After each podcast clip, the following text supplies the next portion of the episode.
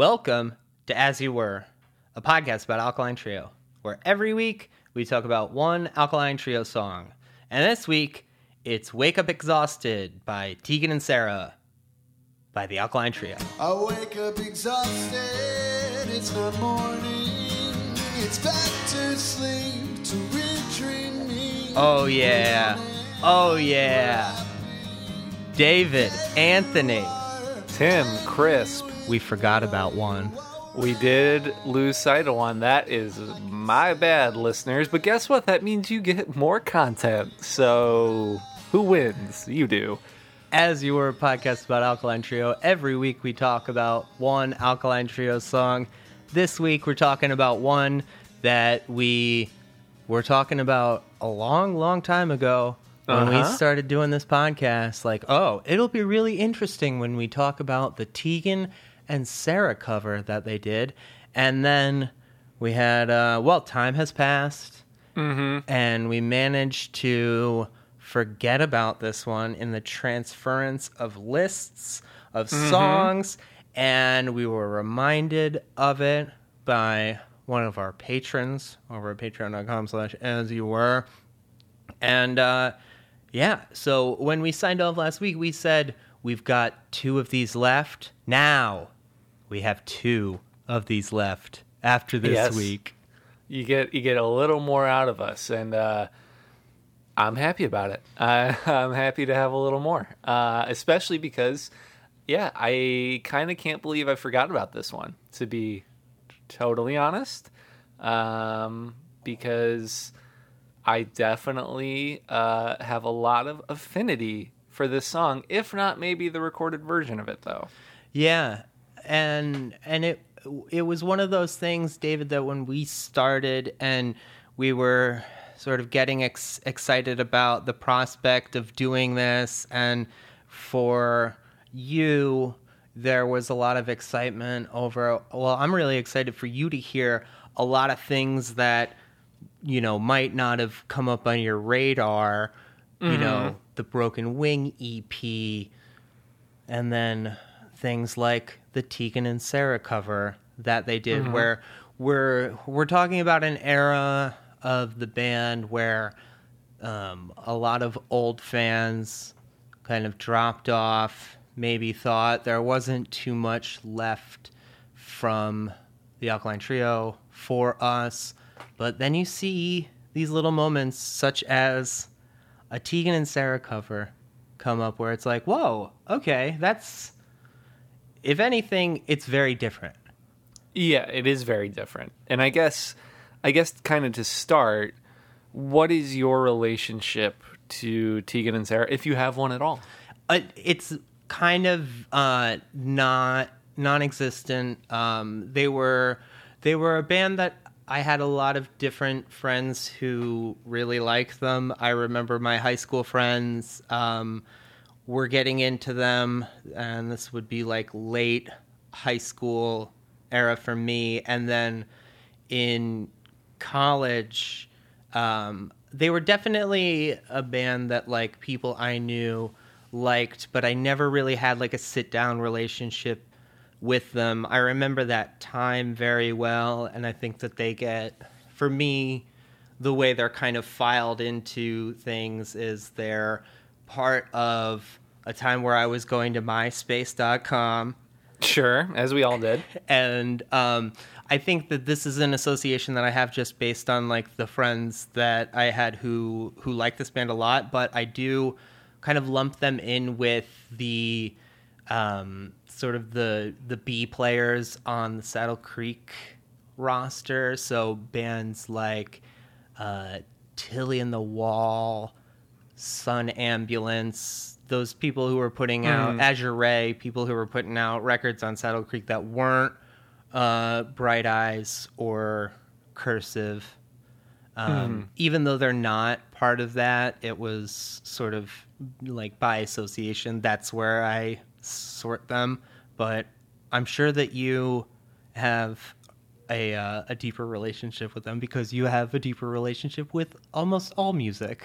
Yes, uh, I mean I own their vinyl box set, so that should tell you enough about how I feel. Oh. Um, but that's to be fair. That box set runs up through Sainthood, their record from 2009, and that's about where I fall off. But for me, um, so this is actually a pretty weird link and a pretty weird way to go about getting into them. And the, the, my journey with Tegan and Sara starts with a band called American Steel. Ah. Because American Steel was a kind of cool Bay Area punk band, put out a couple good LPs, late 90s, early 2000s, broke up, and the band started uh, basically started a new project called Communique, which is m- much more in if if your association with Tegan and Sara is that they were like B tier Saddle Creek, uh, I would call Communique D tier Saddle Creek, where they were really trying to be like the Faint and like the Rapture and shit like that. It wasn't very good, but they had a record called Poison Arrows, which had a black cover and like kind of a red flower in the middle. And I remember being at a record store and being like, "Oh, it's a new Communique record," and I bought it, and it was the new Tegan and Sara record. So jealous because they have a very similar cover, Uh huh. um, and because it was like a used record or whatever. And I was like, "Ah, fuck." And I got home and put it on. I had no context for who Tegan and Sara were. I was completely ignorant of them as a band. And I fucking fell in love with that record. Um, Love it. So jealous. Uh, like totally bowled me over, and I like just w- went real deep. And so then I got the record previous, and then in 07 they put out the record The Con, which I think most people considered to be their kind of like the masterwork of that era of Tegan and Sara. Kind of like a really cool, like kind of indie rock record. Um, I think that's the one Chris Walla produced from Death Cab. Hunter from AFI, I think, played bass on the whole thing. So they kind of had those like things are correct. yeah, like they kind of had like they were kind of punk adjacent, and in that moment, um, so in 07, the con comes out. 07, I believe, is also when New Wave by Against Me comes out, and look who's on that record, Tegan Quinn, singing on what I think is the best song from that record. Um, Absolutely the best song on that record. Yeah, like far and away from when I first got New Wave, I was like, this is the best song here. I still think that song is awesome. Um, and I think her contributions to it are really sick. And then, you know, jump a year later, and Alkaline Trios putting out their major label debut. And oh, there's a, there's a seven inch coming out for a song called "Help Me." And what's on the B side?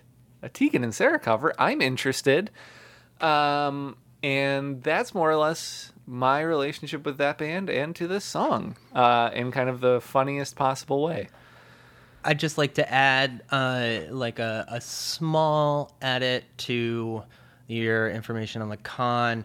Um, Hunter played bass on all of Tegan's songs. Matt Sharp of Weezer and the Rentals played bass on all of Sara's songs. Well, there you go. And uh, a thing for uh, it's two very different people to get, but you know why not? Um, I bet one of that them record is- one of them could sick. provide harmonies if necessary. Yeah. Um, sick fucking record though. Uh, but yeah, I remember being pretty stoked for this because I remember like the seven inch and maybe the like a CDP version of this came out in advance of the album. Um, and I will say that initially I was like, one, I think "Wake Up Exhausted" is a fantastic song title. Um, and I was initially a little let down because it's it's the type of cover I don't normally like, and it's basically just Dan playing the song acoustically, which the song lends itself to that, but rarely does that thrill me. So- uh, to be totally frank, So just to just to clarify, the types of covers you don't like is it anybody named Dan covering covering an acoustic, or is it just Dan Andriano covering an acoustic? uh, it's it's anybody named Dan covering anything acoustic. Okay, uh, that is a. Uh, it's a real sticking point for me. Uh, no, I mean I just find that it's it's the very it's uh, the simplest way to approach that type of yeah, material. absolutely. Um, I will say, I think this song fits Dan's voice really well. Yeah, I think it makes some level of sense, and I think it's a cool like wink and a nod. But there's actually a version of it that only exists in a pretty like uh, lo-fi YouTube rip that I think is a little better. And have you seen this, Tim? I have seen this. This is the full band performance that is, um, of course, for the famous spinner.com podcast, The Interface. Uh huh.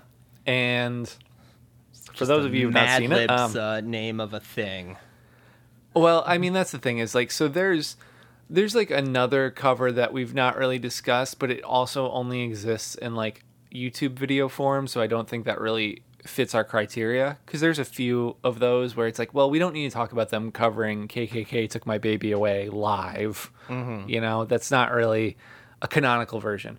But there was this weird period of time where like uh, you know, this was the start of bands doing like sh- live sessions video online. This Yeah. was one of them. They did one for uh, Alkaline Trio did one for MySpace where they cover "Cut Here" by The Cure. This I think was Damnesia era because everyone's playing an acoustic guitar. Um, and there's also the Archers of Loaf cover that was done at my former uh, workplace. But none of those were physically released. Some of those are hard to find. I don't feel like they fit into our criteria. But this one, this uh, Spinner, whatever the fuck, I think that was a subsidiary of AOL at the time. Uh, this one brings Tegan into the fold, much like Against Me did. And it's funny, having read Laura Jane Grace's book, about how much animosity there was between the Alkaline Trio and Against Me after their 2006 tour together, that it is just kind of funny. Yeah, I'm sure it it would be a real sticking point for whoever that uh, that Tegan worked with them first. Yes, I'm sure. Um, but what you gonna do? What you gonna do? Quick question: What was your favorite uh, cover that you witnessed during your time at the AV Club that you were there for? I mean, I was there for some pretty uh, iconic ones. I mean, I'm in the video for the the They Might Be Giants Chumbawamba. Uh-huh. Uh, I'm in that two, little round room. Two of your absolute favorite things in all Yep. of music. They might be giants and tub thumping. Yep, just two things that really go together. I'm wearing a Planes Mistaken for Stars shirt in that video. Um, I think, I mean, my favorite, the one that I hold up as my like crowning achievement of things I, I was able to put together, was the Jeff Rosenstock AJJ mashup 10 minute long cover set where they Yeah. did like 20 some songs.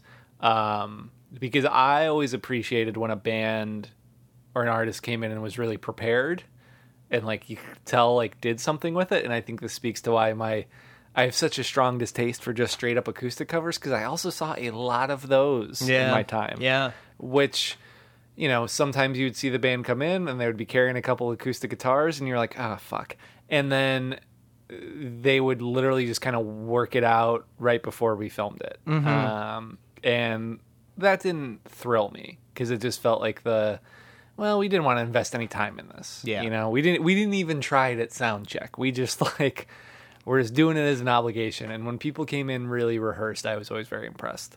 Um, but a, a, a second favorite is probably when we got napalm death to come in and they were supposed to cover motorhead but there must have been something lost in translation from american english to british english because their publicist did not communicate that they were supposed to do this cover, so they just played their own songs. and we just got to watch Napalm Death for a while. That was pretty cool.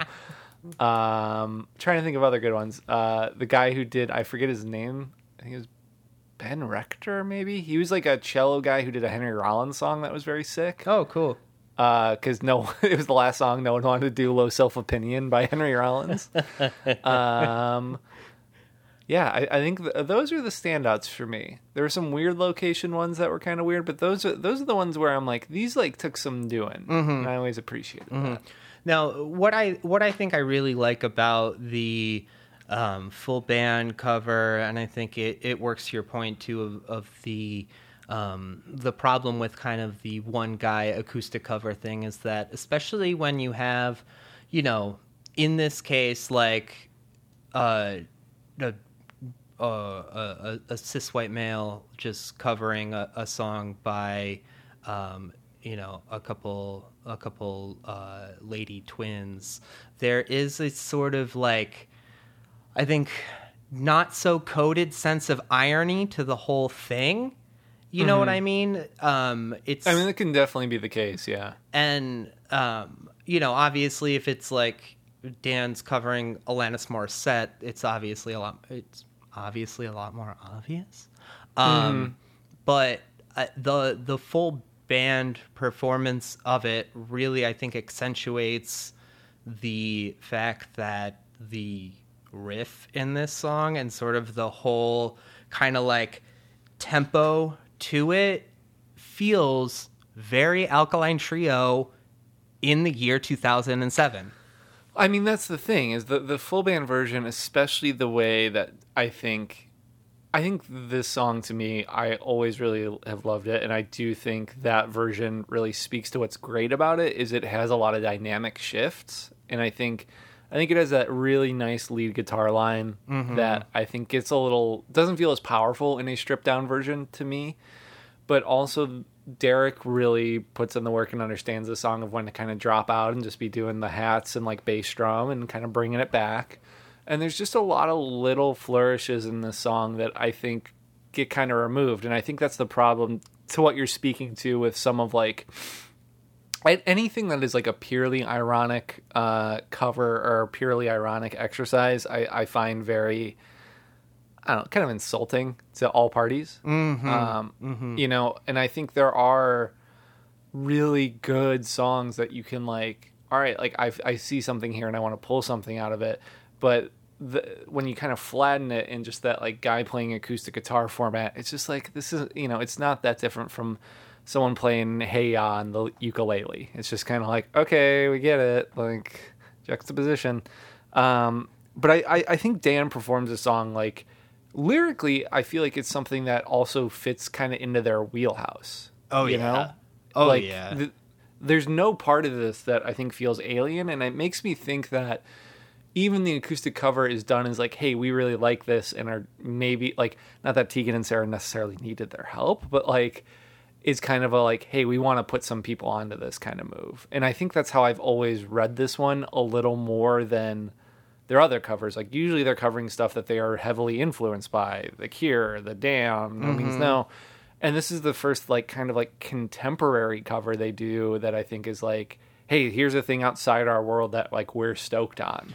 Yeah. Uh, that's cool to me. Yeah, and I think too that at that time there is a little bit more of a um, of a of a point of demarcation between genres, and the idea that a band like the Alkaline Trio would be covering something like this feels really foreign, and that has definitely dissipated in the last 15 years or so.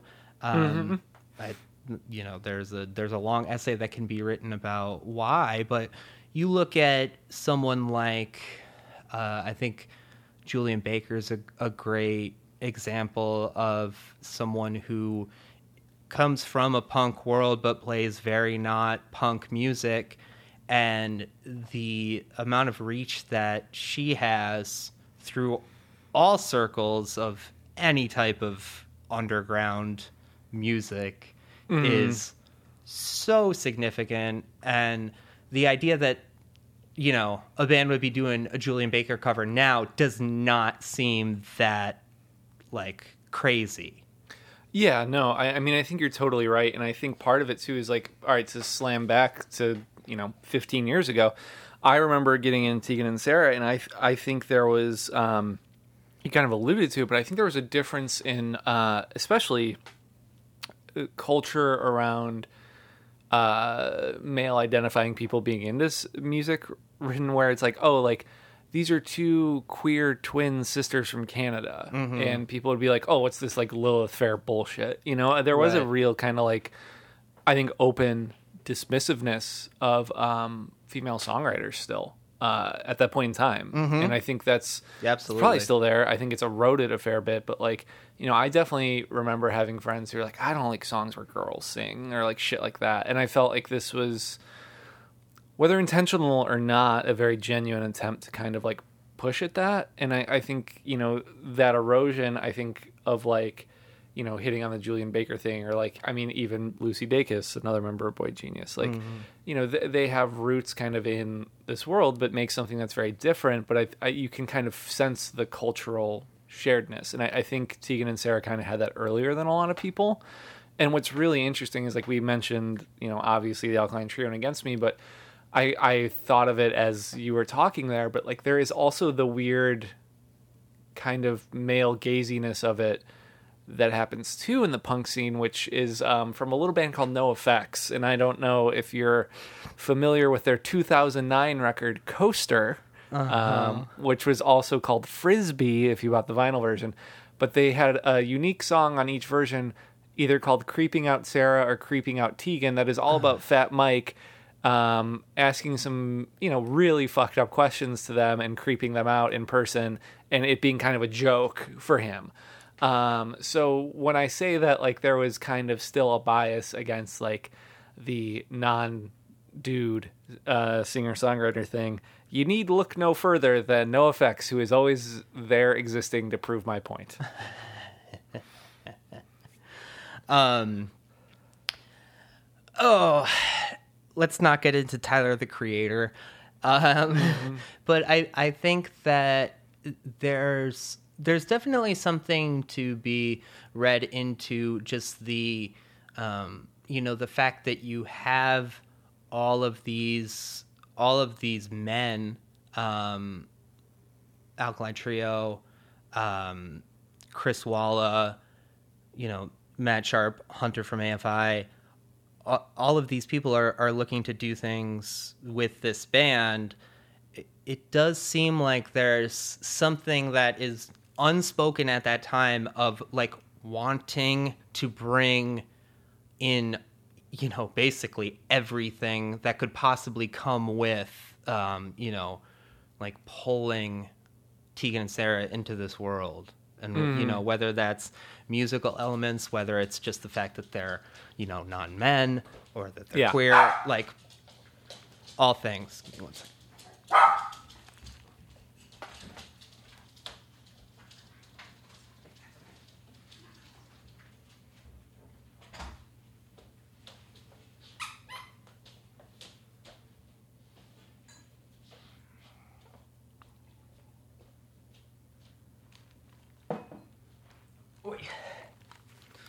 Give me one second. all right You want me to pick it up from there? yeah Yeah.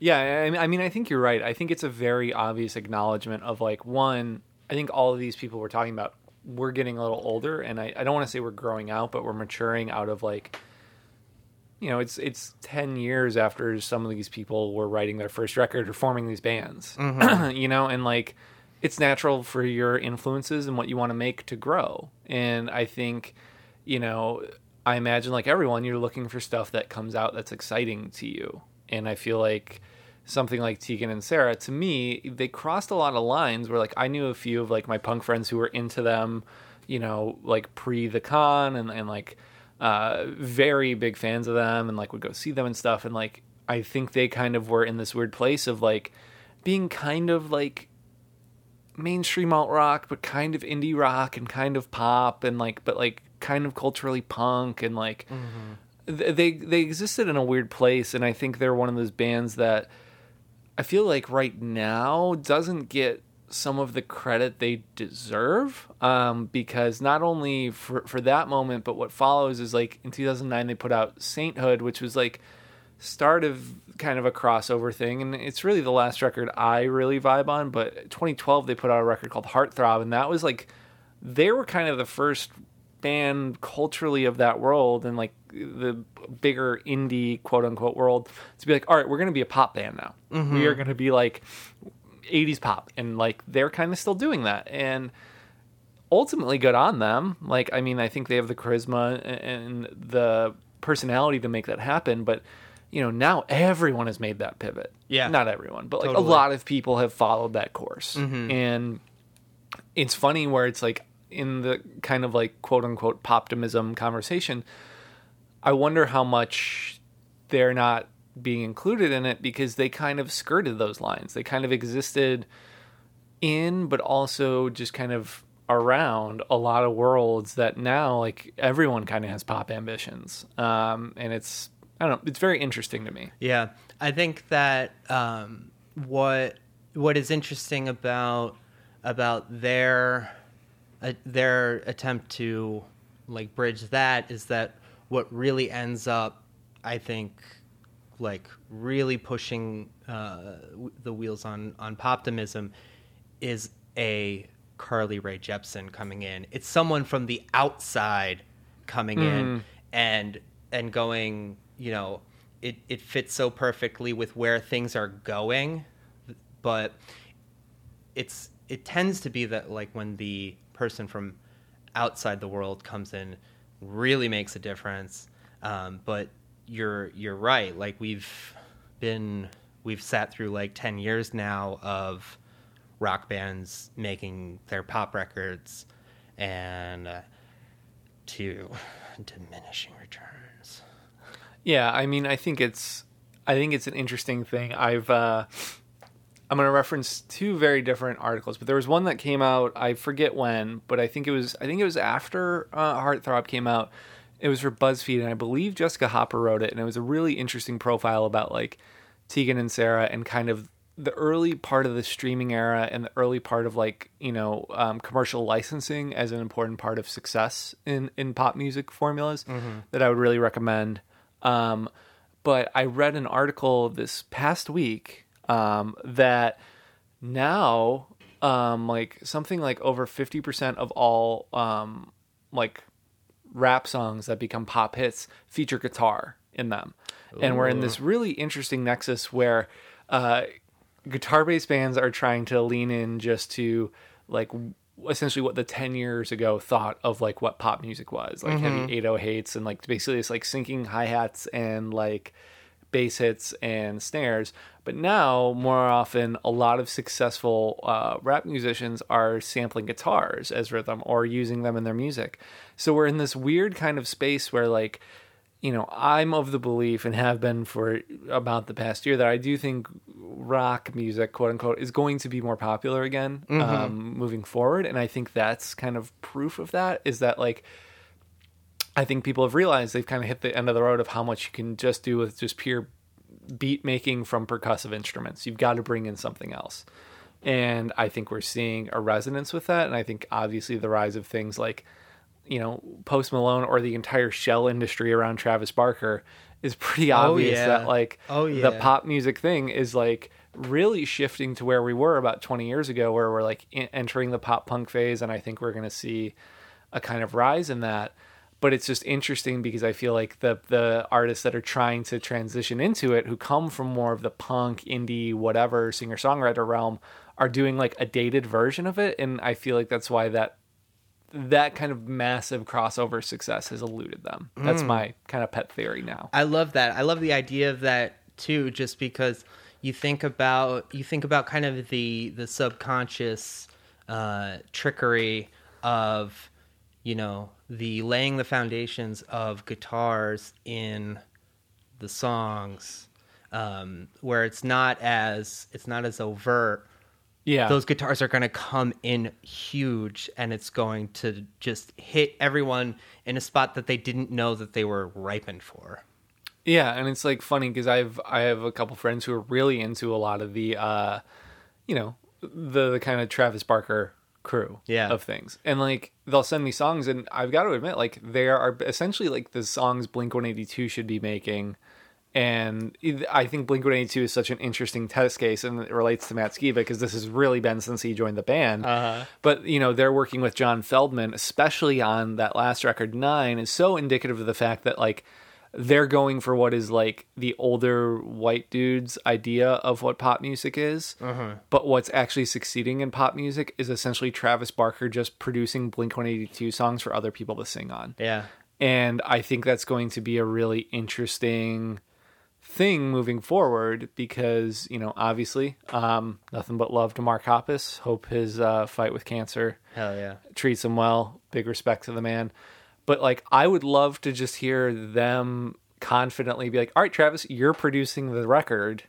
we do next because clearly we Oh, man. don't need Yeah. like w- we knew what we were doing all along and i think I, it's cool to see artists become a little more self-assured and not just like trust the producer because you don't really need to anymore. And i think the next era of pop music the next five to ten years is going to be really fascinating. Um, I I love the idea of uh, of Travis doing that because when if it if it fails, it's just like on paper such a terrible idea. Because he's yeah. like no offense, Travis Barker uh, uh, seems to have just a he just doesn't seem like he's got a different type of intelligence. He's he's he's smart in different ways. Um, he's an intuitive man Uh, man of few words But like, remember fucking eight years ago when ASAP Rocky like opened his record with a Lucero sample and ended his record with a fucking Rod Stewart song?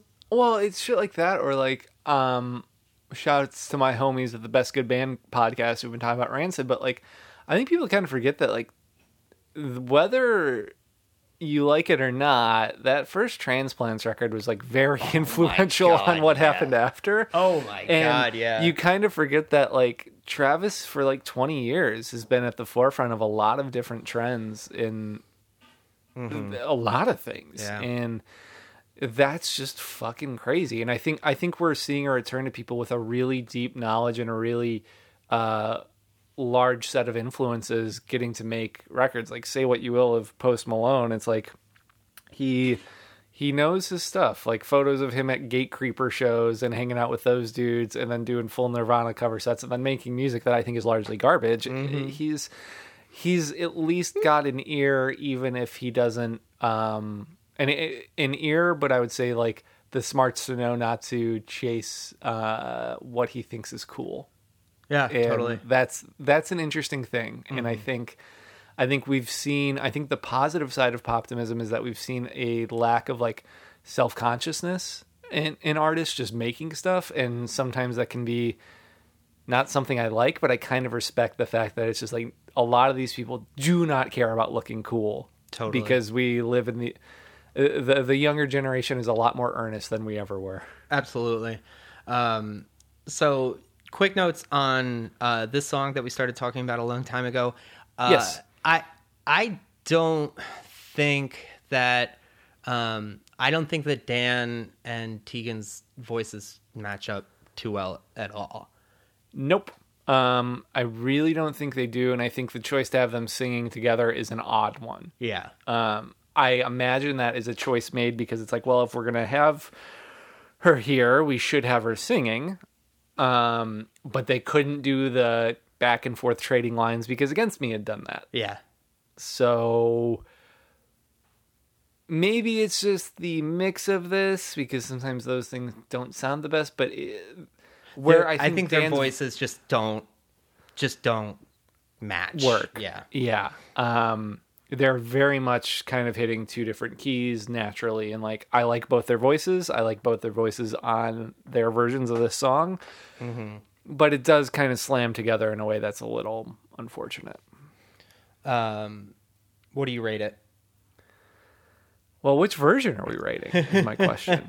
are we doing the acoustic? Are we doing the AOL session? Are we doing both? I'm- cumulative. I'm gonna go with the the live version, um, and I'm gonna rate that a three out of five. I'm gonna give it a three and a half um, because again, I think the performance is better. I like that song more than a three and a half, but I don't like that version as much as the version I like. Yeah, um, it's a fun video. We'll post it in Post the Uh, episode notes to this podcast. A great uh, chance for you to watch Matt play bass. Uh huh. Rarity. always fun watching guitar players play bass because they hold it in such a concentrated way. Yep. He very he's very focused, Yeah. which I like. yeah, it's also like the most normal he's ever looked. I know, I know. That bass is like high because he needs it to be, um, and yeah, he he doesn't have he doesn't have much uh, much bandwidth for him to do anything other than play the bass. So it's like, yeah, let's watch him concentrate. Ooh, strange, different. And I love that they cut away to him because we're like, well, he's kind of the face of the band, but now he's just like hanging out playing bass and like grooving. Mm-hmm. I don't know what to do with this. hmm He's doing that head nod. Yep. oh, they grooving. As you were a podcast about Alkaline Trio, every week we talk about one Alkaline Trio song. This week it's Wake Up Exhausted by Tegan and Sara. This is our podcast. It's called As You Were, a podcast about Alkaline Trio. We thank you for joining us. Invite you to rate, subscribe, tell a friend. We have a Patreon, patreon.com slash as you were. Go on over there, throw us a few bucks. We got a zine coming to any and all who are subscribed to the Patreon as just a nice little send off for this podcast that we've been doing for the past three years. It's been a wonderful, wonderful time and experience. More than three years, even. Jeez. Yeah, time, well, there there were a couple long breaks for uh, reasons. Yeah. as our listeners may remember. Uh-huh. I'm also sending you something that I was referencing with the they grooving. So Oh, hell yeah. check your phone in a minute. Damn, I'm going to go cut the grass. I can't wait to groove while I'm on the lawnmower. Uh, we'll be back next week with uh, a little fun exercise in the penultimate episode of As You Were, a podcast about Alkaline Trio. We are looking forward to that. We will see you then. Thank you, friends. I can stand up straight. Hell yeah.